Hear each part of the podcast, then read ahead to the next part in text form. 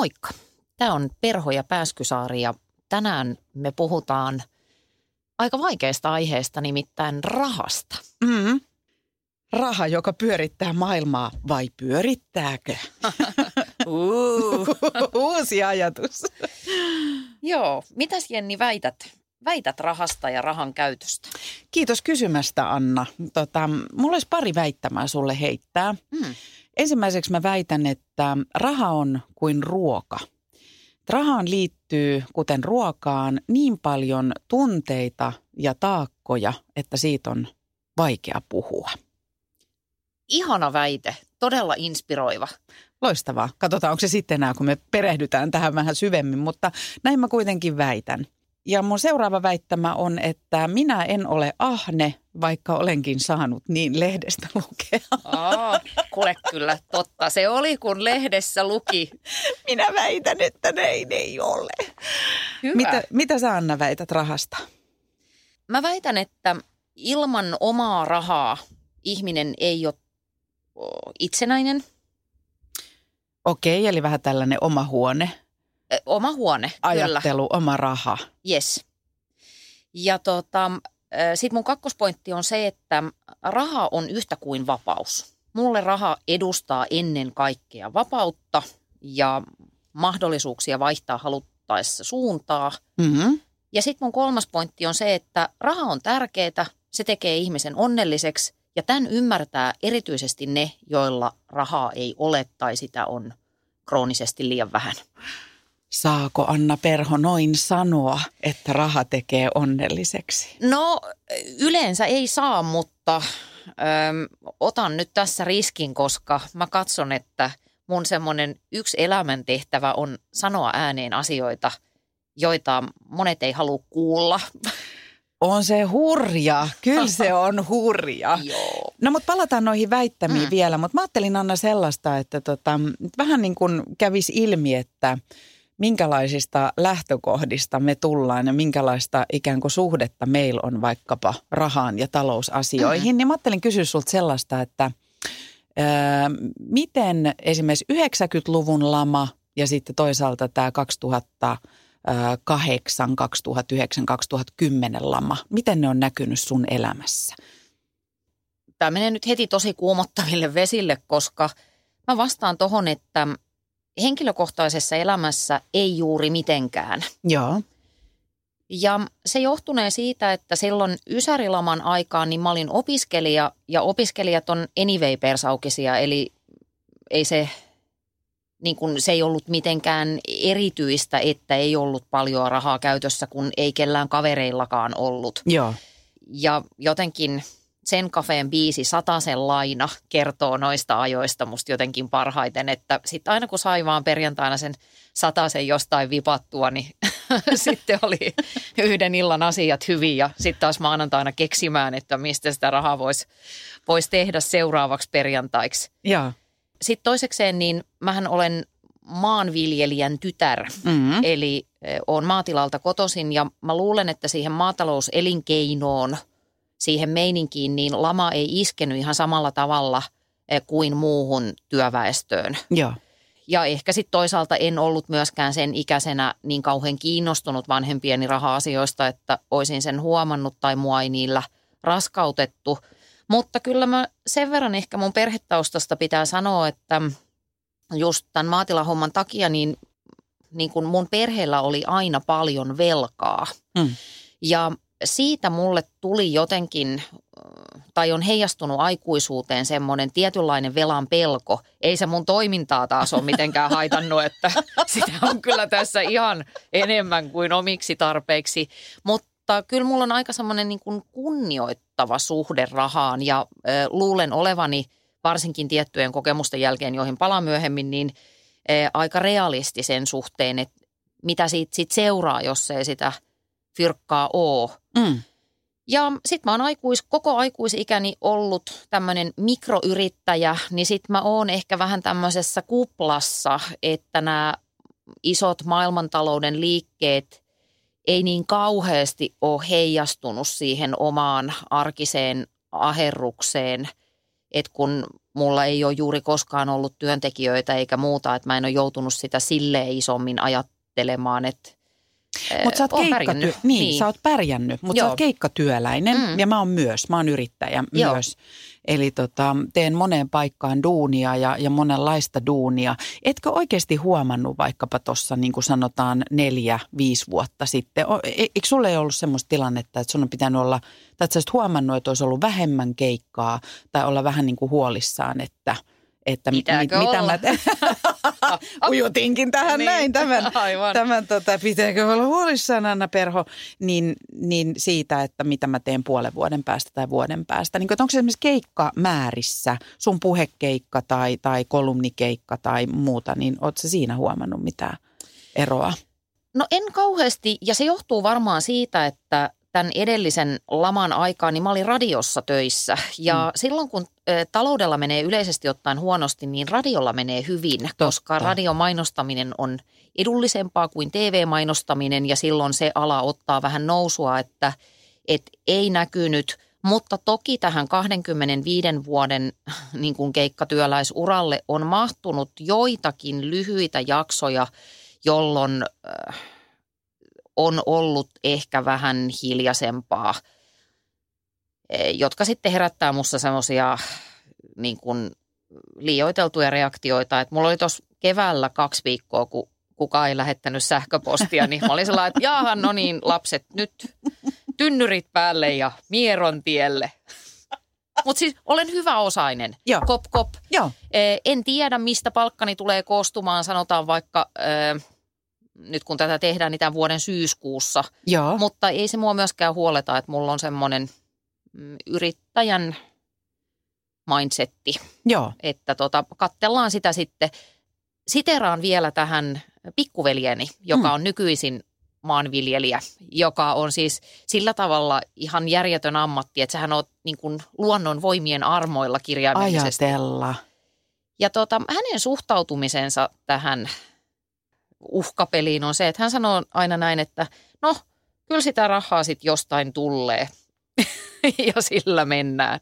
Ja mä poimin tuosta vähän sen, että, että säkin sanoit tuolla aikaisemmin, että jos nuorena vähän miettii, että se sen laina ja sitten se poltetaan ja sitten ehkä mietitään seuraavalla viikolla, niin sä käytit sanaa tai tämmöistä sanavalintaa, että mistä sitä rahaa sitten tehdään.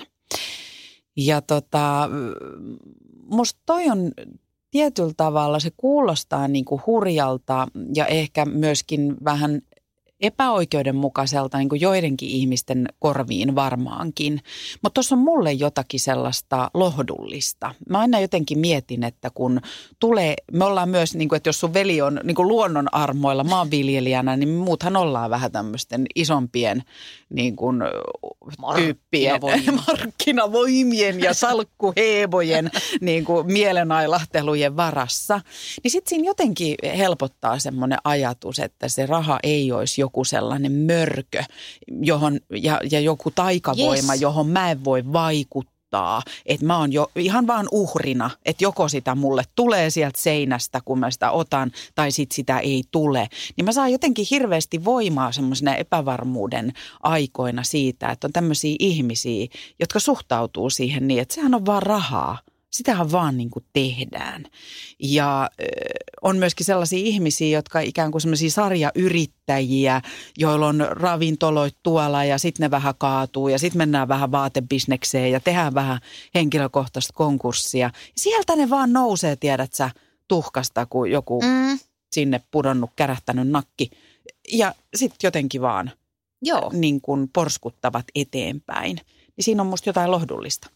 Tuo on hirveän arvokas pointti ja toivoa antava, että tosiaan itselläkin on ollut kyllä semmoisia hetkiä tässä yrittäjän uralla, jolloin se pankkidili ei niin kauhean hehkeessä kunnossa ole ollut, mutta mua on ehkä silloin aina kantanut semmoinen juuri vähän ton sukunen ajatus, että, mm.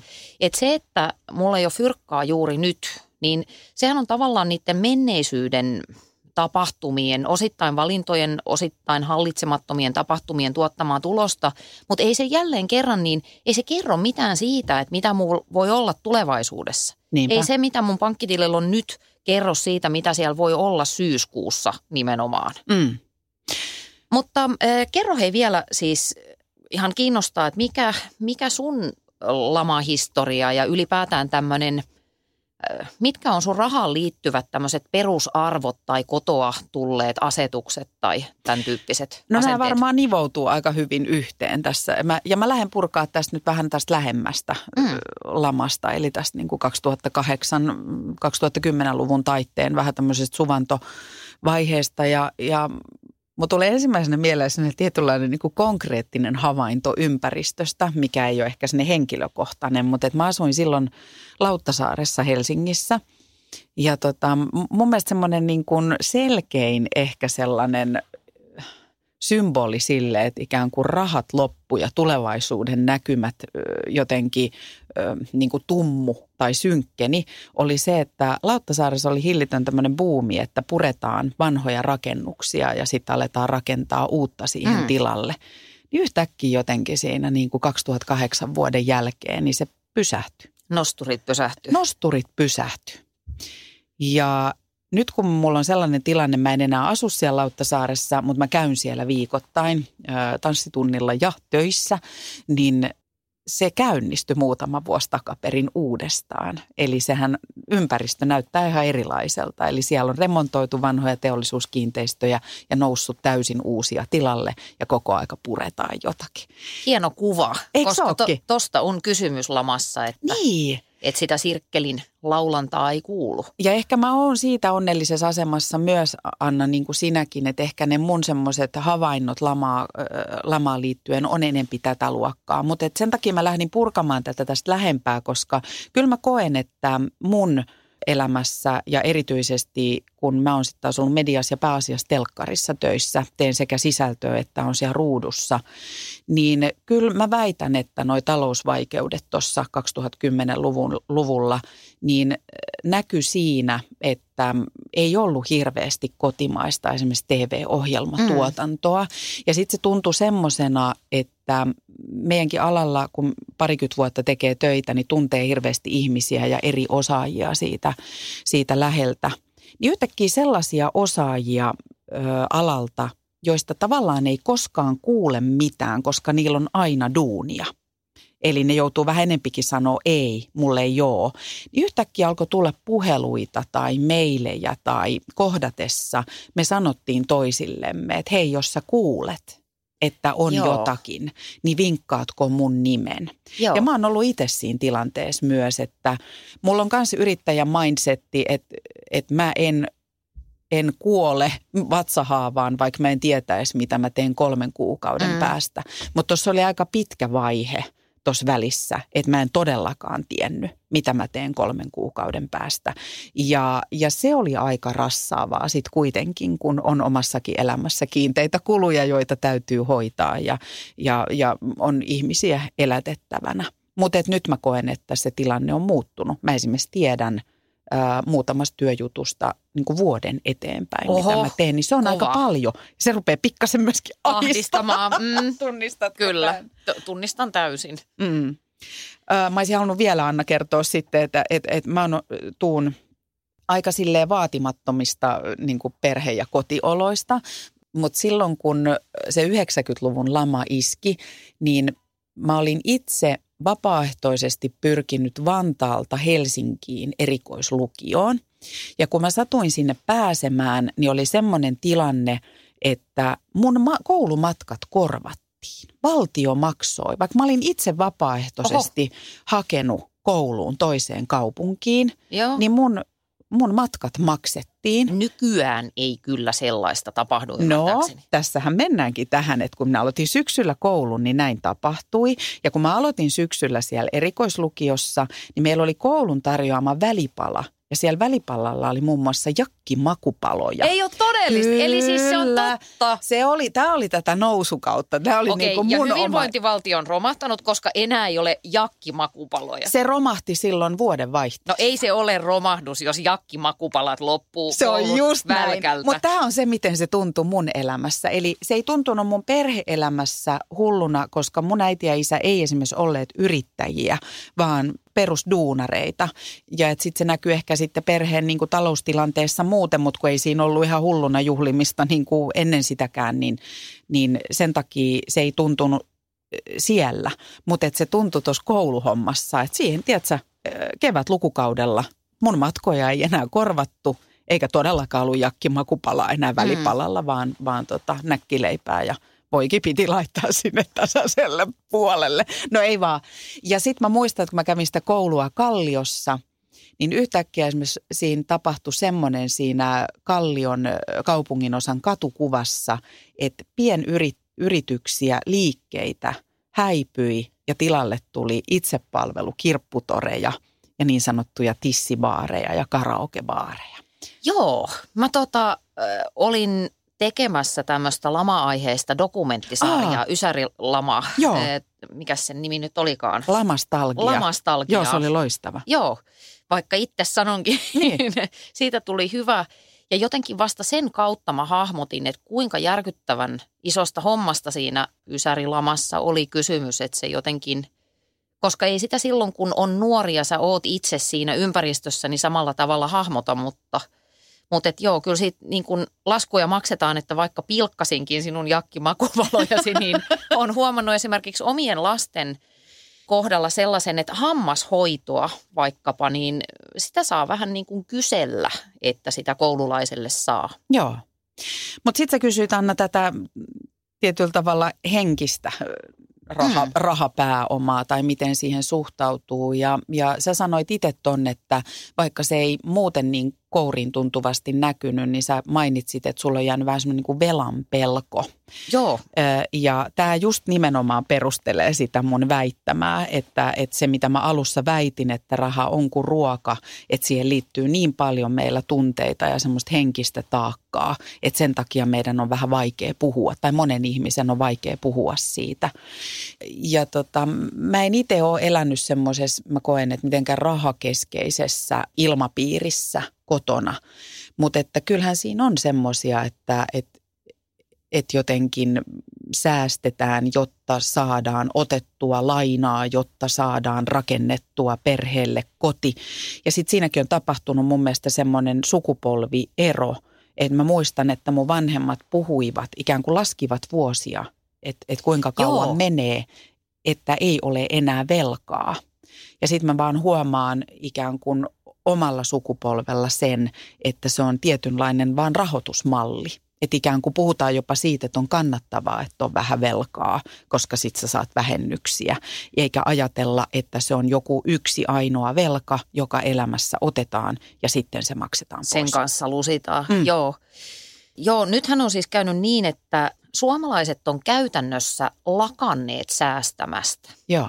Vuonna 2014 on tapahtunut tämmöinen käänne, jolloin eh, niin kuin velat ovat ylittäneet säästöt, joka siis tarkoittaa niin kuin tilastollisesti tarkasteltuna sitä, että, että se säästäminen on tosiaan loppunut. Joo. Ja vaikka mä en mitenkään haikaile nimenomaan tuohon 70-80-luvun ehkä ysäri ajatteluunkin vielä, että, että nyt me kitkutetaan niin kuin 20 vuotta tätä asuntolainaa ja sitten katsotaan, jos voidaan kerran mennä Kanarialle. että tykkään niin kuin, ehkä... Ei edes käyty koskaan ulkomailla. No, no öö, Kerran lennettiin Jyväskylään sukulaista No ei se niin suurta kyllä meilläkään ollut, että kävimme kerran katsomassa pieni merenneitopatsasta ja musta on semmoinen valokuva, jossa mä oon niin, kuin niin K-otsassa kuin 15-vuotias ihminen ikinä voi olla, koska mm. musta se oli boring. No niin, niin. mutta tota, tarkoitan vaan sitä, että et mä tunnen niin kuin semmoista kollektiivista ahdistusta tästä havainnosta, että se säästäminen on ikään kuin lopetettu kokonaan. Että kauheita. Mä, mulle tulee huolestunut olo vaikkei se mulle niin kuin kuulu muiden ihmisten raha-asiat, mutta silti no tekisi se... mieli nostaa sormi pystyyn, että so so. Mä samaan aikaan tunnen pistoksen omatunnossani, koska mä en säästä juurikaan. Jotain ihan fiksuja valintoja on pystynyt tekemään enempikin ehkä niin päin, että, että pystyy niin lapsille ehkä jotakin mm. mahdollistamaan. Mutta mä en ole kyllä säästeliäs ihminen ja säästäväinen. Mä ennemmin ajattelen niin, että, että sit, että jos sitä nyt tässä on, niin mä ostan sillä elämyksiä tai, tai ikään kuin lepoa tai, mm. tai jotenkin hyvää oloa, hyvää mieltä. Esimerkiksi elämyksillä on mulle suuri arvo. Pidän esimerkiksi matkustamista niin kuin elämyksenä, että mulle se on tietyllä tavalla, kun mä laittaisin rahaa pankkiin, eikä niin, että mä säästän jonkun pahan päivän varalle tai ajattelisin, että mun on pakko jotenkin jälkipolville tästä jotakin jättää.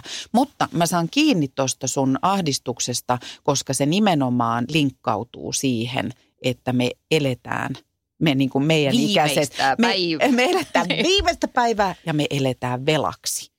Joo. Se, se on semmoinen ajatus, joka mua ahdistaa. Tämä tämmöinen äm, pikavippi kulttuuri niin, se on tai vielä luotto. ihan Se on niin vielä, mutta musta Joo. se li, liittyy myöskin Joo, siihen. siihen ajatuksen, nimenomaan, että se, se on vähän se ajatus, että sitä rahaa otetaan seinästä, eikä kauheasti, katsos kun eh, velkaa veli otettaessa. Mikä velka? mutta sitten Mikä sanonta toi on? No. Velka on veli otettaessa. Mutta sitten kuvaava kyllä, mä en muista miten se jatkuu, mutta jotain pahaa, pahaa tästä nyt seuraa kuitenkin. Mutta muistetaan vaan toi. Kyllä. Eli kun otan velkaa, niin se on vähän mulle, Se on mulla vähän niin olisi kuin sun veli. Ihana, joo. No niin. Joo, mutta mm. Mm. tästä päästään itse asiassa siihen. eh, Eräs entinen kollegani, niin otin hänen kanssaan usein yhteen tästä, kun mulla on se ajatus, että sitä rahaa kannattaa myös säästää Mm. pahan päivän varalle. Että varmaan jälleen kerran se totuus on jossain siellä sen niin kuin äärinuukailun tai semmoisen kitkuttamisen ja sitten sikailun välissä. Mm. Mutta kyllä mä kun pyrin painottamaan omassa rahankäytössä sitä niin sanottua pahan päivän varalle varautumista ensinnäkin ihan sen takia, että kun on yrittäjä, niin sosiaaliturva on aika olematonta. Mm. Eh, Terveisiä vaan päättäjät siellä pääkaupunkiseudulla. mutta, mutta mä ajattelen, ja hän oli aina sit sitä mieltä, tämä mun kollega, jolla oli ihan toisenlainen ideologia. Hän sanoi, että ne juuri tämän, että käärin liinoissa ei ole taskuja. Että jos sitä on, niin pistä menee, koska ei voi tietää, onko huomista. Mm. No se on ihan totta. Toki siihen nyt jonkunnäköinen, ehkä pieni todennäköisyys on, että tässä, no I don't know, ei, ei voi tietää. Mutta joka tapauksessa mä ajattelenkin sitä enemmänkin niin, että se paha päivä voikin olla sellainen, että mä rupean ajattelemaan, että mitä jos mä haluaisin vaikka esimerkiksi tehdä työkseni jotain ihan muuta. Mm. Ja mun pitäisi opiskella pari vuotta. Tai mitä jos mä haluankin, kun lapset lähtevät kotoa, Ah. Niin. jos mä haluan Näin mennä, tuon ihanan hymyn leviä kyllä.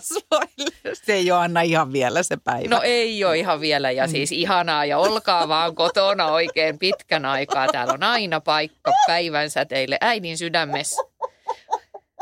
Mutta sitten jos haluatte lähteä, niin äidille voi tulla mieleen, että minäpä haluankin mennä kirjoittamaan suurta suomalaista sukupolviromaania vaikka vuodeksi New Yorkiin. Niin mä tykkäisin siitä ajatuksesta, että mä voisin sen halutessani tehdä jonkun tämän tyyppisen isomman taloudellista resurssia vaativan muuvin.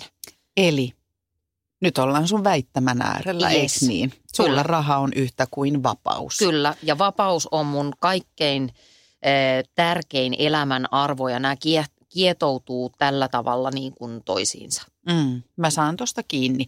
Ja sitten toki myös sen, että en nyt liikaa jumitu siihen, enkä koe mm, tämmöisen lyhyen tuttavuuden perusteella tai ystävyyden perusteella, että ajattelisin, että sä antaisit pelkojen ohjata sun valintoja, mutta et kyllähän toi käy järkeen, että jos sulla on tavallaan semmoinen velkaantumisen tai velan pelko, niin sä varmistat, että, su- että, että se pelko ei ole sulle aiheellinen niin toimimalla toisin. Eli Niin. ikään kuin laittamalla jotain ehkä säästöä.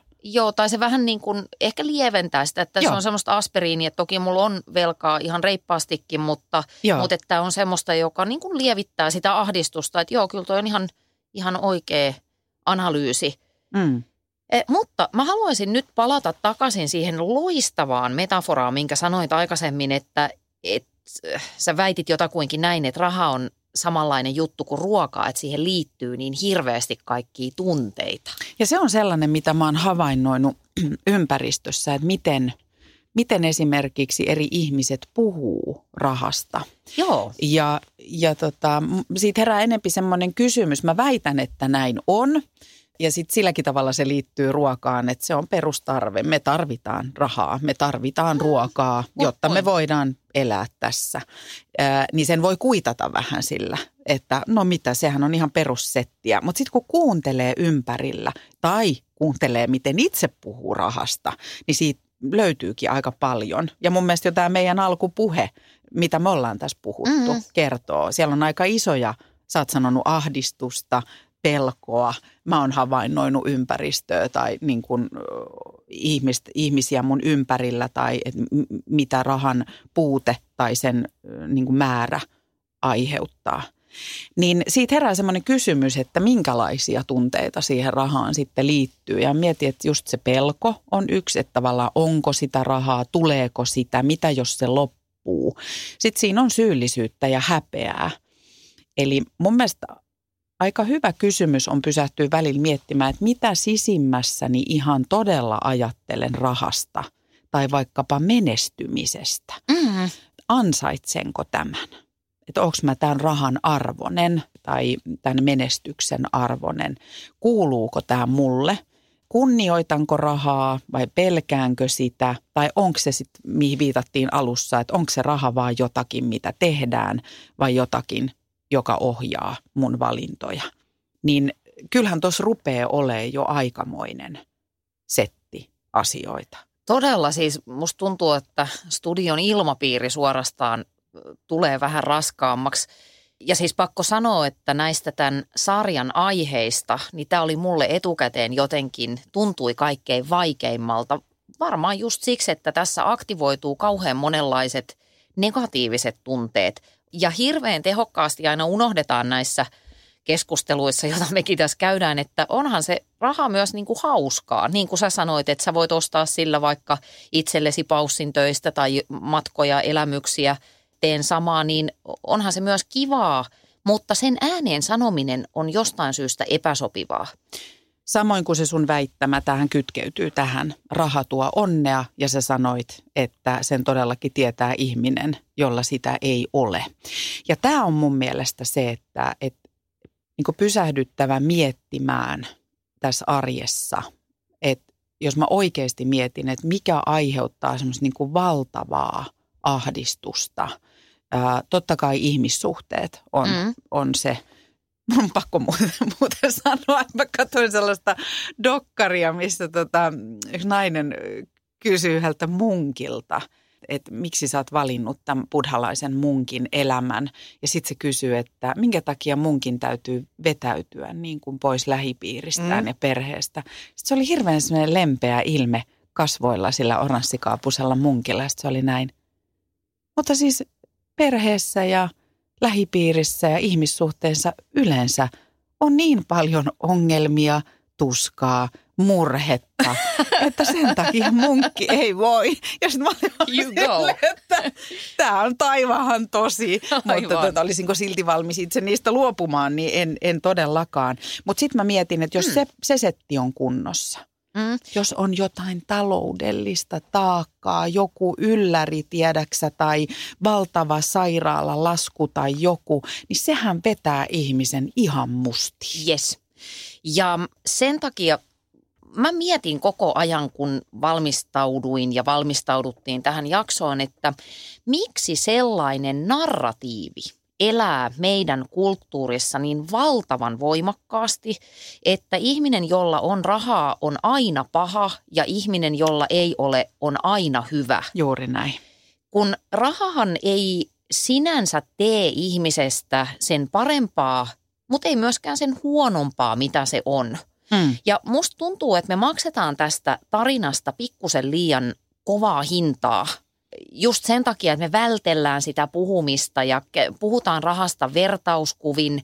Raha on myöskin viimeisiä tabuja meidän yhteiskunnassa. Mä oon samaa mieltä. Siis sä voit puhua vaikka mistä nykyään, sanotaan vaikka mielenhäiriöistä tai sä voit puhua vaikeista kokemuksista, ihmissuhteista, mutta kaksi asiaa on, joista vielä vaietaan. Toinen on perheväkivalta ja toinen on raha. Mm. Ja musta se on erikoista. On. Ja se liittyy mun mielestä semmoiseen, että esimerkiksi... Äh, jos itse mietin, että teen monenlaisia töitä, niin kuin sinäkin. Voisiko mä sanoa joskus, kun joku on silleen, että mitä sä teet? Sitten mä kerron, mitä mä teen, ja sitten mä oon silleen, että no, mä otin tämän oikeastaan rahan takia, tämän keikan rahan takia. Hui. Eihän näin saa sanoa. Ei saakaan. Ja mulla tulee siinä mielessä mieleen seksi tästä, että jos mä mietin, yes. että... Vihdoin. Seksiin taas. Mutta tota, tulee mieleen tämmöinen muutos siinä, että ajattelepa, että ennen vanhaanhan piti sanoa, että seksiä erityisesti nainen harrastaa vaan velvollisuudesta. Että sitä ei saanut sanoa. Ei saa että minä nautin, minä nautin ja haluan. El ja, fantastiko. Mutta niin. saaks nykyään sanoa? No, mä harrastan tätä vaan velvollisuuden tunnosta, en halusta. Mutta voisiko samankaltainen ikään kuin muutos, äh, niin kuin tämmöinen vinksautus tapahtuu rahassa, kun mä mietin niin. sitä, että se, se on myöskin joku semmoinen, että mitä ei saa haluta, mikä ei saa olla motivaattori. Ja, ja mä oon myöskin sitä mieltä, että se on huono – Ö, niin kuin ainoaksi arvoksi tai päällimmäiseksi arvoksi, että se olisi ainoa peruste millä mä valitsen mun työt. Mutta sitten mä mietin, että kun elämässä on vaiheita ja jos mm. tulee se vaihe, että et olisi kiva, että olisi vähän enemmän, niin voiko se ikään kuin nousta se raha siihen sun muiden arvojen rinnalle? Ja sitten mä mietin, että, että mua on auttanut ihan hirveästi semmoinen, säkin oot varmaan Anna se jostain kuullut ja mä oon niin kuin Antti Holmalle tästä kiitokset. Tämä on tämä kolmi, tämmöinen kolmen niin kuin kohdan, mikä tämä voisi olla? Joku kolme filosofi, pointtia. kolme pointtia, jonka perusteella voi, voi valita duuneja. Ö, ja se on ö, hyvää, kivaa rahaa. Joo, se on loistava kaava. Se on ihan mielettömän hyvä kaava ja se kaavahan on se, että Antti sanoo, että, että kaksi näistä kun toteutuu, niin mm. ollaan aika niin kuin hy, hyvässä tilanteessa. Ja tietenkin tässä voisi jokainen itse miettiä omalla kohdalla, että mitä se hyvää, kivaa rahaa tarkoittaa. Mutta mulle se esimerkiksi tarkoittaa sitä, että hyvää on vaikka se, että, että mikä on tämän duunin niin kuin ydin, minkälaista maailmaa tässä rakennetaan. Mm-hmm. Eli minkälaista niin kuin arvopohjaa siihen Joo. liittyy. Kivaa liittyy mun mielestä siihen, että, että kenen kanssa saa tehdä. Ja sitten on se rahaa, että maksetaanko siitä. Niin kyllä mä niin kuin mietin, että jos mä vaan olisin valinnut tässä vuosien varrella duuneja, jotka on vaan hyvää ja kivaa, ja sit mä ihmettelisin, kun ei mulla ole rahaa, niin kyllä. se on aika niin kuin jännä yhtälö ja olen valinnut töitä noin ja toivon, että voin jatkossakin valita töitä myös noin. Mutta se, että sitten kun on se tilanne, että pitäisi sitä rahaakin tehdä, mm. niin sitten jos sä mietitkin, että okei, että en mä nyt ihan tiedä vielä, että mikä tämä juttu on, mutta mä saan tehdä tätä ton ihmistä tai noiden ihmisten kanssa ja tästä maksetaan hyvin, niin se on ihan ok ottaa se työ vastaan. Joo, niin kun tykkään tosi paljon nyt tässä sun ajattelusta, plus että kun, kun nyt siinä noevasti ilmoitat, että pitäisi avoimimmin puhua näistä asioista, niin rupe kuule itse vaikka haastatteluissa sanomaan, että no Jenni, mitäs sun kesäkuulumiset? No, olen hässinyt ja tienannut paljon rahaa. Pitäisikö? Niin, enkä koe siitä syyllisyyttä. Mutta siis eh, tarkoitan sitä, että, että musta olisi hirveän terveellistä purkaa näitä tunteita ja kertomuksia ja latauksia sen rahan tienaamisen ympäriltä ihan jo sen takia, että koko meidän työkulttuuri on menossa siihen suuntaan, että yhä useampi vaikka nuori ihminen, niin todennäköisesti tulee työskentelemään ison osan urastaan yksin yrittäjänä. Mm. Niin silloin, jos me aina niin kuin häpeillään ja salaillaan ja jotenkin piilotellaan sitä, että mikä on työn hinta tai työsuoritusten hinta, niin e, siinä on omat riskinsä. Anna, mistä meidän kaveruus on lähtenyt liikkeelle? Itse asiassa raha, raha-asioista. Rahapuheluista. Joo. Eli äh, mulla on sun kanssa ollut samankaltainen suhde kuin aika monen kollegan kanssa, että ei paljon muuten puhelin soi, mutta sitten puhelin soi, kun pitää jotenkin, tulee uudenlainen työtarjous tai keikka eteen. Ja sitten kysytään, että mit, niin kuin minkä hintalapun mä tähän mm. laitan. Minkä Joo. hinnan alle mun ei kannata tehdä tätä tai että mitä mun kannattaa tästä pyytää. Ja tämä on semmoinen, että mä mietin Anna, kun me valmistauduttiin tähän, niin mä toivon, että me pystyttäisiin myös jotenkin sille puhumaan siitä, että mitä me ollaan opittu rahasta. Mm. Ja tässä mennään yhteen semmoiseen mun oppiin, joka karsii sitä sen tabu-asemaa ja jotenkin sitä mystiikkaa sen ympärillä, on se, että mä, mä oon valinnut semmoisen reitin, että mä oon ystäville ja kollegoille hyvin avoin – niistä raha-asioista. Joo. Ja mun mielestä se kytkeytyy, se helpottaa ihmisiä. Mun mielestä se auttaa mua itseäni esimerkiksi omissa liksaneuvotteluissa, kun mä yritän erottaa sen omasta identiteetistäni ja mä kuulen myöskin, että mitä mä sanon kollegoille ja ystäville – että älä nyt myy ittees liian halvalla tai toi menee överiksi ja tossa sä voit vähän miettiä tällaisia asioita, niin mä samaan aikaan puhun niitä ikään kuin itselleni. Mutta se oppi on avoimuus. Eli jos, jos me halutaan, että tämä kulttuuri muuttuu, muuttuu, mm. niin siitä on pystyttävä puhumaan. Ja mä en tarkoita avoimuudella sitä, että kaikkien verotiedot on jossain ja kohdatessa niin kuin päivitetään, että, että ihmisten arvo olisi vaan siinä, mitä ne tienaa ja että sen asian pitäisi jotenkin olla läsnä tässä arjessa. Niin, toi Se on yksi niistä mua. stereotypioista, joka tähän, niin kuin, tai ennakkoluuloista, joka tähän liitetään. Juuri näin. Mua kiinnostaa tollaiset asiat aivan helvetin vähän. Mutta, mutta se, että, että jos esimerkiksi mä ajattelen niin, että samasta työstä meidän alalla sama palkka, palkka. Mutta jos mä en ole itse valmis kertomaan muille, mm-hmm. että mitä mä tästä pyydän tai mitä mä tästä saan, niin ei, ei, ei se voi muuttua avoimemmaksi se kulttuuri. Ja liittyykö tämä jotenkin siihen sun alkupointtiin, että en ole ahne, vaikka olen näin lehdessä sanonut? Oikaisu, hashtag oikaisu. No kyllä se vähän siihen liittyy, mutta se liittyy myös ennemmin siihen, että, että semmoinen asia, jota on itse ikään kuin yrittäjänä, jonka kanssa on kamppailu, on kysymys siitä, että miten pysyä nöyränä ja silti tietää oma arvonsa. Mm, se on vaikea kysymys. Ja mä väitän, että me tarvitaan siihen toistemme apua. Joo. Koska mä oon sitä mieltä, että jos mä olen hyvä jossakin, niin mä voin pyytää siitä hyvää liksaa. Ja jos mulle ei sitä makseta, joku ei halua sitä mun työpanosta ottaa vastaan, niin no hard feelings. Sitten hän ei kokenut, että mä oon sen arvonen ja sitten mä oon vaan silleen fuck you money ja teen jotain toista duunia. Kuulostaa ylimieliseltä, mutta mä yritän just sitä, että se ei kerro niin kuin minusta mitään, jos joku ei halua maksaa tota rahaa mulle.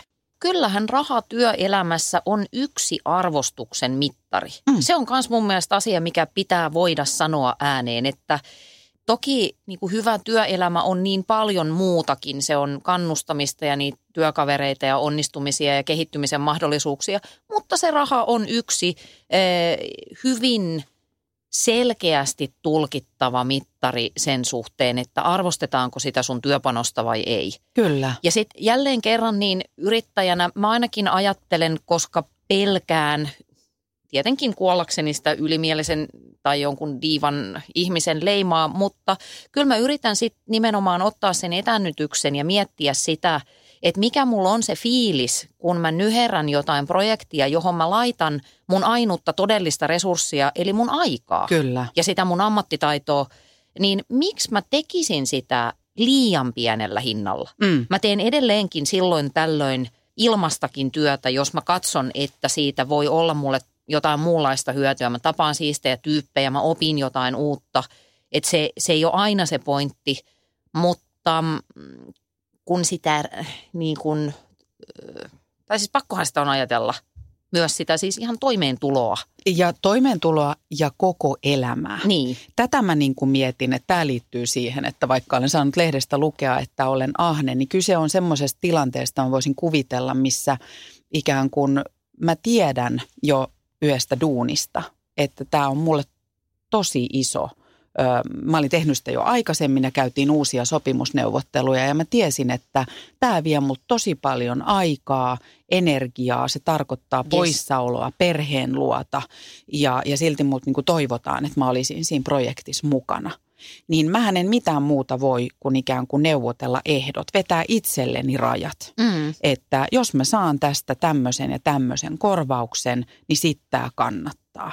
Ja vastapuoli siihen suostui, mutta sitten se käy sanelemassa, niin kuin kuiskuttelemassa jossain etäällä, että me jouduttiin nyt tällaiseen ratkaisuun, koska toi tyyppi on ahne. Siis mitä perseilyä, koska eihän kukaan maksa työpanoksesta enempää kuin mitä se tuottaa takaisin. Joo, ja nyt sitten sanellaan jossain, että, että mä olen ahne, niin tähän perustan tämän oman väittämäni, että en ole. Koska mä ajattelin, että tämä vaatii multa tällaisia asioita ja tähän hintaan mä tähän lähden. Ja mä olin täysin valmis ottamaan vastaan sen, että mulle sanotaan, että ei, tämä ei tule tapahtumaan. Niin ja silloin se on hyväksyttävää, koska on mm. selvittänyt itselleen sen Kyllä. suhteen sen ajan käytön ja muun Juuri näin. vaivan välillä. Ja kyllähän se motivoi mua myös sitten, sit mä ajattelen, että sit kun se diili on tehty, ja sitten mä oon silleen, okei, mä lähden tähän näin. En mä sitten enää narise, enkä marise, enkä laita niin kuin laskua, Yes. lasku, lisälaskua perään niin kuin pi- pitkistä tunneista. Joo. Näinkin olen kyllä muuten tänä keväänä ensimmäisen kerran tehnyt. Eli kun ei tavallaan mm, homma ollutkaan sitä, mitä oltiin sovittu ja siihen meni niin kuin kolminkertainen määrä No joo. aikaa. Niin, Niin. silloin mä kyllä, mä, mutta tämä ei ollut mulle helppo paikka myöskään tehdä Joo. sitä, että mä ensimmäisen kerran lasken tunteja. Mä en ole tehnyt sitä aikaisemmin. Joo. Mutta sekin oli mulle semmoinen opinpaikka, että ei jää ikään kuin semmoinen olo, että mua on niin kuin, anteeksi, tuli jotenkin taas semmoinen aika semmoinen graafinen kuva sellaisesta jostain jäätävästä dildosta ja että sitä niin kuin jyystetään mun niin kuin takaporttiin, jäi sellainen olo. Kiitos, kiitos tästä mielikuvasta. Mä ajattelin jotenkin, että no pieni tulitikkutyttö polvillaan kerjää muutamaa lanttia, mutta sulla on vähän erilaiset nämä sun, sun mielen sisällöt. No mun mielestä meidän Joo. pitää yrittää toimia siinä itsensä hinnoittelussa sillä tavalla, että ei ole koko aika semmoinen Yes. olo, että joku panee sun takapuoleen jäätävällä til- dildolla. dildolla. Joo. Joo, joo, hyvä. Mä alan käyttää tota nyt, kun hinnoittelen omaa työtäni. Ää, Anna, sä sanoit myös, että tämä varmaan liittyy tähän näin, raha on yhtä kuin vapaus, mutta sä väitit myös, että ilman omaa rahaa ihminen ei ole itsenäinen. Mm. Eli me puhuttiin tästä, mä viittasin, että ennen vanhaa puhuttiin esimerkiksi, että naisella pitää olla oma huone. Ja sitten mä oon henkilökohtaisesti sitä mieltä, että mulle on ollut tärkeää se, että mulla on esimerkiksi ajokortti. Mä en ole kenenkään muun ikään kuin Joo. armoilla, jos pitää päästä liikkumaan, vaan mulla on ikään kuin oma kortti ja no, oma auto, mutta, tota, mutta oma raha. Ja kaikillehan se ei ole mahdollista. On ihmisiä elämäntilanteessa, jotka joutuu olemaan riip, niin kuin riippuvaisia mm. muista ihmisistä tai jostain tahoista. Mutta sun mielestä se on sellainen asia, mitä kannattaa tavoitella, eli taloudellinen riippumattomuus. Joo, joo, tietenkään kaikki ei koske kaikkia, mutta siis noin yleisesti ottaen niin eh, taloudellinen riippumattomuus on aika kova vaatimus, koska mä tulkitsen, että se tarkoittaa sitä, että sulla on niin paljon rahaa, että sun ei tarvitsisi periaatteessa koskaan Okei. tehdä töitä. Okei. Mutta mä tarkoitan taloudellisella itsenäisyydellä ehkä Aa. vaan suomeksi sitä, että, että sulla tosiaan on sitä omaa rahaa. Eli nyt kun mainitsit klassikon, eli oman huoneen, tämän Virginia Woolfin feministisen aikansa manifestin, niin mun ihailema äh, Hesarin sijoituskolumnisti Merja Mähkä sanoi hienosti tästä oma huoneajattelusta, että nyt sitten naisilla niin kuin on ne huoneet ja ne on aika Instagram-kelpoiset monilla meistä, niin nyt tota voitaisiin sitten lopettaa se puoli ja satsata siihen, että seuraavat 90 vuotta ee, naisilla on omaa rahaa, Mm. johon hän viittasi just siinä, että, siihen, että kyllä siihen säästämiseen ja sijoittamiseen pitäisi, niin kuin kannattaisi pyrkiä. Mm. Ja mä ajattelen tätä ihan siis niin jotenkin raadollisesta näkökulmasta, että ajatellaan vaikka ihmistä, joka on parisuhteessa, jossa sä olet enemmän tai vähemmän taloudellisesti riippuvainen siitä toisesta, niin kyllä sun on vaikeampi siitä lähteä omilles kuin sellaisen ihmisen, jolloin edes jotain tyyliin vuokratakuut kasassa tai muuta. Et nyt niin kuin vielä, mm. vielä disclaimer, että mä en tarkoita, että tässä pitäisi niin kerätä jotain jäätävää sijoitusomaisuutta, mutta kyllä semmoinen olo täytyy olla, ettei koirat kuse kintuille. Niinpä. Näytät pohtivaiselta. Mm. Mua itse asiassa naurattaa, koska kun me puhutaan tästä, niin mulla tuli justiin viesti tyttäreltä tuohon puhelimeen. Laitako Mm. 30 euroa tilille? Totta kai. Mä en edes vitsi avata omaa puhelimista. Aivan Joo. sama, mitä me täällä puhutaan, että onko ne sitten, sit kun meillä on ne omat, omat rahat, niin tota, onko ne oikeasti meidän omia vai kuka ne niin kuin hoitaa. Mutta että mä, mä, mä oon samaa mieltä tosta kyllä ja tunnen edelleenkin piston sydämessäni, että kyllä mä voisin vähän niin kuin pidemmälle miettiä. Ja sitten mun tuli mieleen, että ensin oli se huone, sitten se on Instagrammattava ja sitten pyritään omiin rahoihin, niin pannaan nyt saakeli se huone vuokralle. Totta, kyllä. Joo, mutta, Joo, mä mutta, voisinkin tulla teille alivuokralaiseksi. Mutta että tietyllä tavalla mä mietin just tuosta vaikka niin kuin parisuhteen näkökulmasta, että se itse tuntuu myös todella hurjalle. On esimerkiksi tuttavapiirissä tilanteita, että toinen puolisoista on omistanut elämänsä perheelle ja kodille mm. luomatta omaa uraa ja, ja opiskelematta ja, ja mahdollistanut sille toiselle ihmiselle, että hän pystyy tavoittelemaan niin kuin omia tavoitteitaan ja, ja tekemään asioita. Sitten kun tulee ero, niin. Niin mitä sitten tapahtuu? Enkä mä en halua mitään sääliä. Ihmiset hän pärjää ja, ja näin, mutta se kysymys on vaan se, että et mi, mitä sä lähdet sitten ikään kuin rakentamaan? Missä mitataan se ikään kuin taloudellinen arvo – ihmisen jollekin työlle, joka Joo. ei ole sitten näy esimerkiksi pankkitilillä tai, tai muuta, niin tuntuu hurjalta semmoinen ajatus. Mutta sitten taas koen, että, että jos on pitkä ja onnellinen ja tasapainoinen vaikkapa ihmissuhde, niin se mahdollistaa sen toivon mukaan, että siinä voi olla vuoron perään vähän niin kuin vetovastuuta mm, ja kai. olisi mahdollisuutta, että jos toinen haluaa opiskella tai, tai ottaa hetken aikaa iisiä, niin täytyy toivoa, että et, et sitten se jossain vaiheessa ikään kuin vaakakupit tasottuu.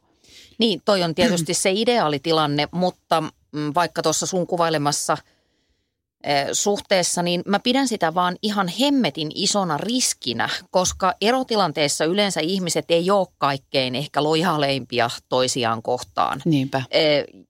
Ja nyt siis tuntematta tätä pariskuntaa JNE, niin onhan siinä se riski, että se toinen sanoo, että Aa, kato paperilla, niin nämä on mun. Juuri Mitä sä oot tähän pöytään tuonut? Kyllä. Ja si, sillä mä juuri tarkoitan sitä, että sitä itsen suojaamista edes jonkinlaisella säästämisellä, että sä et ole niinku ihan puilla paljailla, eh, jos jotain inhottavaa tapahtuu. Sitten tästä päästään semmoiseen vielä, nämä kaikki nivoutuu liikuttavalla tavalla yhteen, mutta kun ollaan puhuttu Anna siitä, että miten paljon meillä liittyy niitä tunteita ja tahkoja mm. tähän näin. Ja sitten semmoinen ihminen, joka sanoo, että paskan marjat, se on vaan rahaa, eikä liity yhtään mitään. Toi erotilanne on toinen, mutta tiedätkö miten paljon tässäkin maassa on tälläkin hetkellä perintöriitoja esimerkiksi käynnissä. Ja se on semmoinen hetki, että kun raha sotkeutuu ikään kuin perheisiin, läheisiin ihmissuhteisiin, niin siellä syntyy synkkää jälkeä. Ja tämähän ei ole mikään siis vaan mutu tuntuma, mm. vaan oikeasti näin on. Kuinka paljon tuolla on mökkejä, kartanoita tyhjillään käyttämättä sen takia, että perikunnat ei pääse sopuun siitä, mitä niille tehdään. Joo, mulla on vaan pikkusen semmoinen hantsi tosta, että – tossakin tapauksessa niin se raha on enemmänkin symboli jollekin käsittelemättömälle niissä ihmissuhteissa. Et jos vaikka sisaruussuhteissa koetaan, että isä tai äiti on suosinut jompaa kumpaa, niin ne jotenkin sitten ne tunteet kilpistyy siihen omaisuuden jakoon usein. Mm. Siis tarkoitan sitä, että siinäkään ehkä välttämättä se raha sinänsä ei ole se evil, vaan – mitä se tuo esiin. Niin. Joo, joo. joo. Tämä muuten jollakin tavalla, satuin katsoa eilen puolella silmällä Wall Street-leffaa. Se on mahtava leffa. Klassikko leffa, Joo. Gordon Gekko siellä oh. paino menemään. Ja siellä muuten joku sanoi jonkun tämän kaltaisen lauseen, että ei se raha, vaan ne ikään kuin ongelmat ja tuntemukset ja tilanteet, joita se tuo tullessaan. Okay, niin samalla lailla se liittyy mun mielestä tohon. Sitten tästä, kun päästiin näin perintöjuttuihin ja muihin kiinni, on myöskin se, että sehän on ihan fakta, että – taloustilanne periytyy. Mm. Ja, ja se, miksi se on jotenkin aika hurja ilmiö ja miksi siitä pitää olla kiinnostunut on se, että se erityisen suurella todennäköisyydellä ja, ja varmuudella periytyy siellä ääripäissä. Joo. Eli rikkaiden lapsista tulee rikkaita ja köyhien ö, lapsista köyhiä. Joo. Ja tämä on myös semmoinen, mua myös vähän hirvittää edes puhua tästä, mutta tota, mä menen tähän esimerkin kautta. Mulla tulee pari juttua mieleen.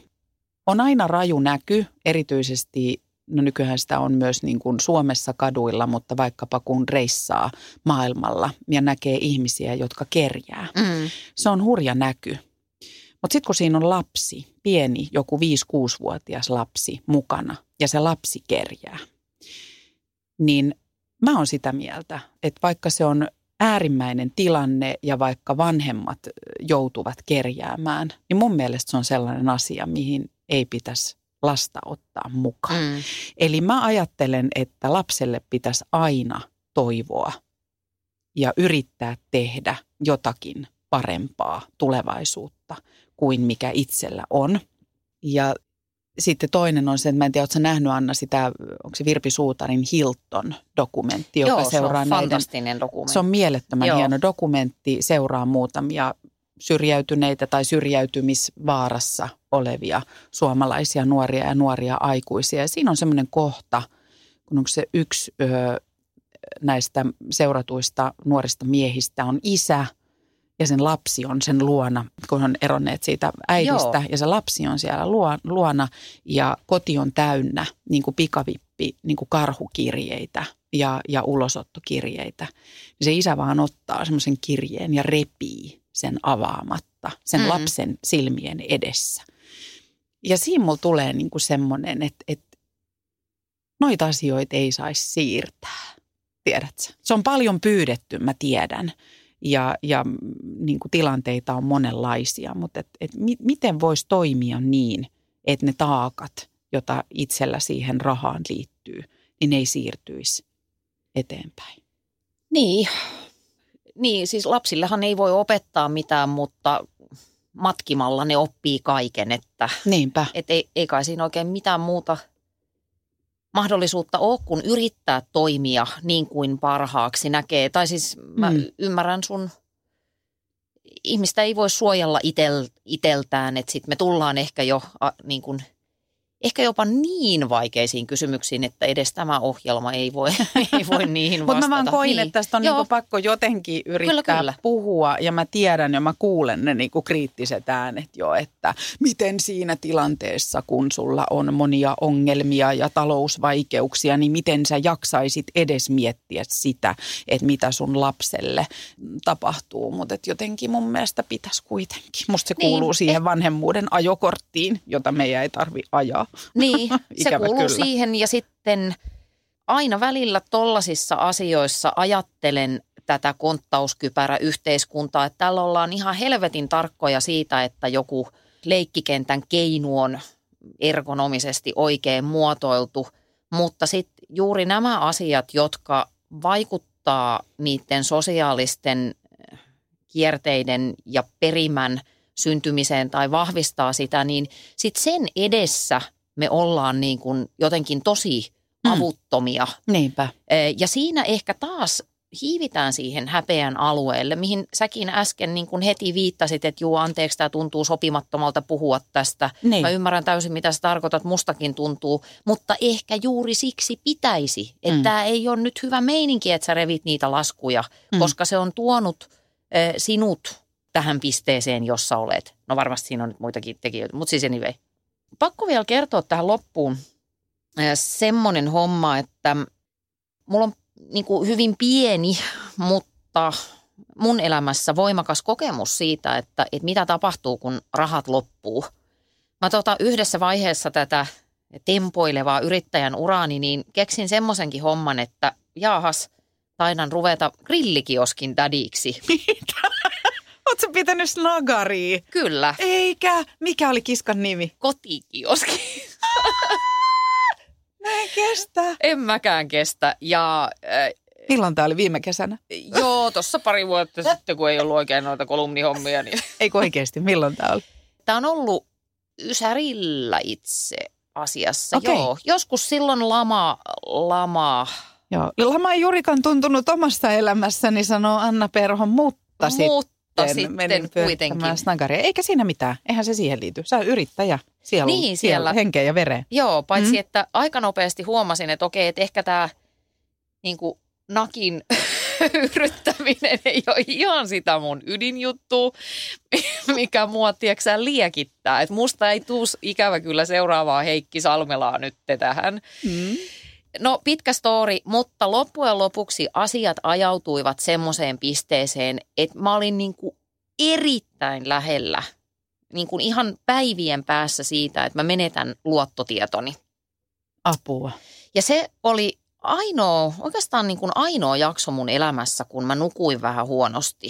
Että, että sain pienen maistiaisen siitä, että mitä se oikeasti tarkoittaa, kun sitä fyrkkaa ei ole ja kuinka valtava esimerkiksi häpeän tunne siihen liittyy. Just ja sitä kautta mä pystyn etäisesti ymmärtämään vaikkapa perheitä, jotka taistelee niiden taloudellisten ongelmien kanssa, että pelkästään se häpeä saattaa jo lamauttaa sut sillä tavalla, että sä et niin kuin saatana kehtää hakea sitä apua, koska se on niin noloa. Niinpä. Ja muutenkin se koko energia menee sen miettimiseen, että miten mä ratkon tämän kammottavan ongelman, kun silloin sitä rahaa ei todellakaan sitten mystisesti ilmesty mistään.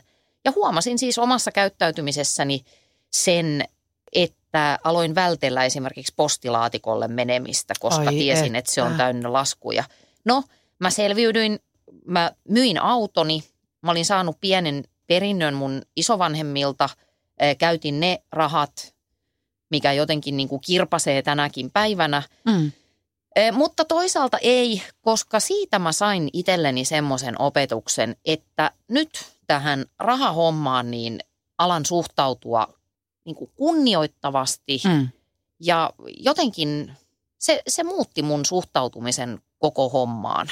Ja silloin päätin myöskin oh. sen, että alan varautua niin sanotusti pahan päivän varalle. Eli tämä oli mulle erittäin tärkeä oppi. Mm. Se maksoi siis joitakin tuhansia euroja, mutta se on ollut niin kuin moninkertaisesti se väärti se kokemus – ja siitä mä sanoisinkin niin kuin sen ehkä mun jonkunnäköisen loppuväittämän tähän, joka on sama kuin se alkuväittämä, että kyllä se raha vaan sitä onnea tuo. Että ne, mm. jotka viisastelee sillä, että ei se kyllä, niin kokeilepa olla ilman.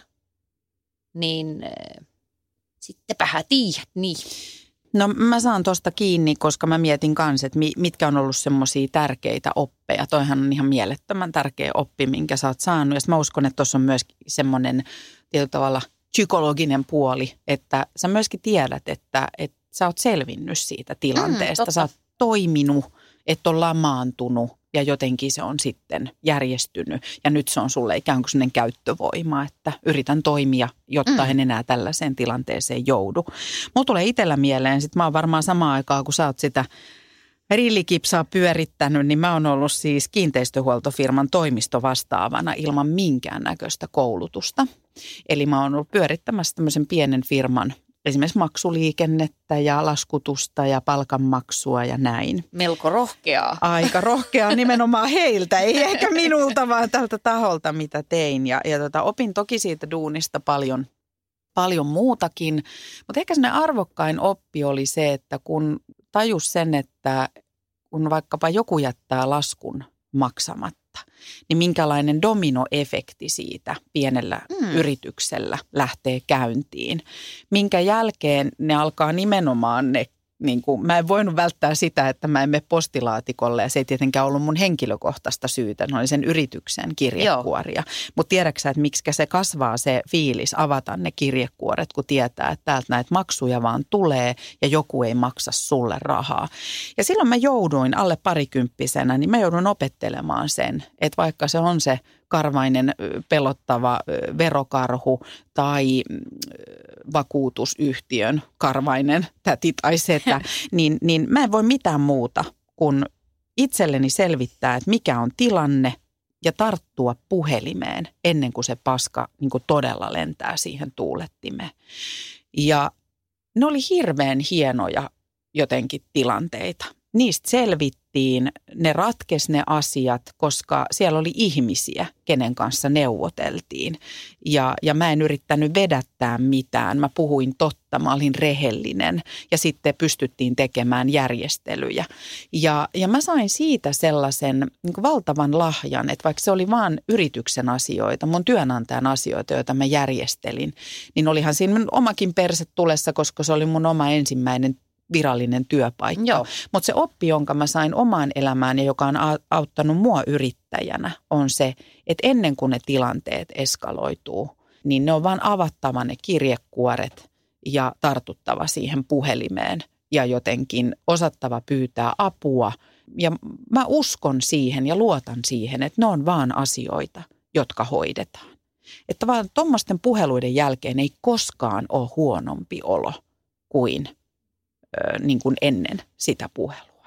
Totta. Mm. Ja se on, se on tärkeä oppi mun mielestä myös. Ja se myös tukee tätä meidän ajatusta, mikä toivon mukaan tämän meidän tämänkertaisen setin ehkä semmoinen kantava ajatus on se, että se ei enää olisi mikään tabu se raha. Joo. Että se ei olisi mikään niin kuin voima, jolle me ei voida tehdä mitään. Yes. Ja me vaan uhreina lillutaan niin kuin virran vietävinä ja löydämme itsemme jostakin – tissibaarista vetämässä niin kuin karaoke kallion kujilta. Joo, hmm. juuri näin. Onko jotain muita pointteja vielä? Ei ole pointteja. Jotenkin mulle jää vaan tästä jaksosta ehkä eniten mieleen tämä jättimäinen dildo. Jos oot hyvä, hinnoittele itse sen mukaan. Yes. Ihanaa hei bisnespäivää kaikille. Moikku! Lue kuten haluat. Storytelistä löydät tuhansia tarinoita, jotka haluavat tulla kuuluiksi. Kokeile ääni- ja e-kirjoja ilmaiseksi 30 päivää osoitteessa storytel.fi kautta puolitotuuksia.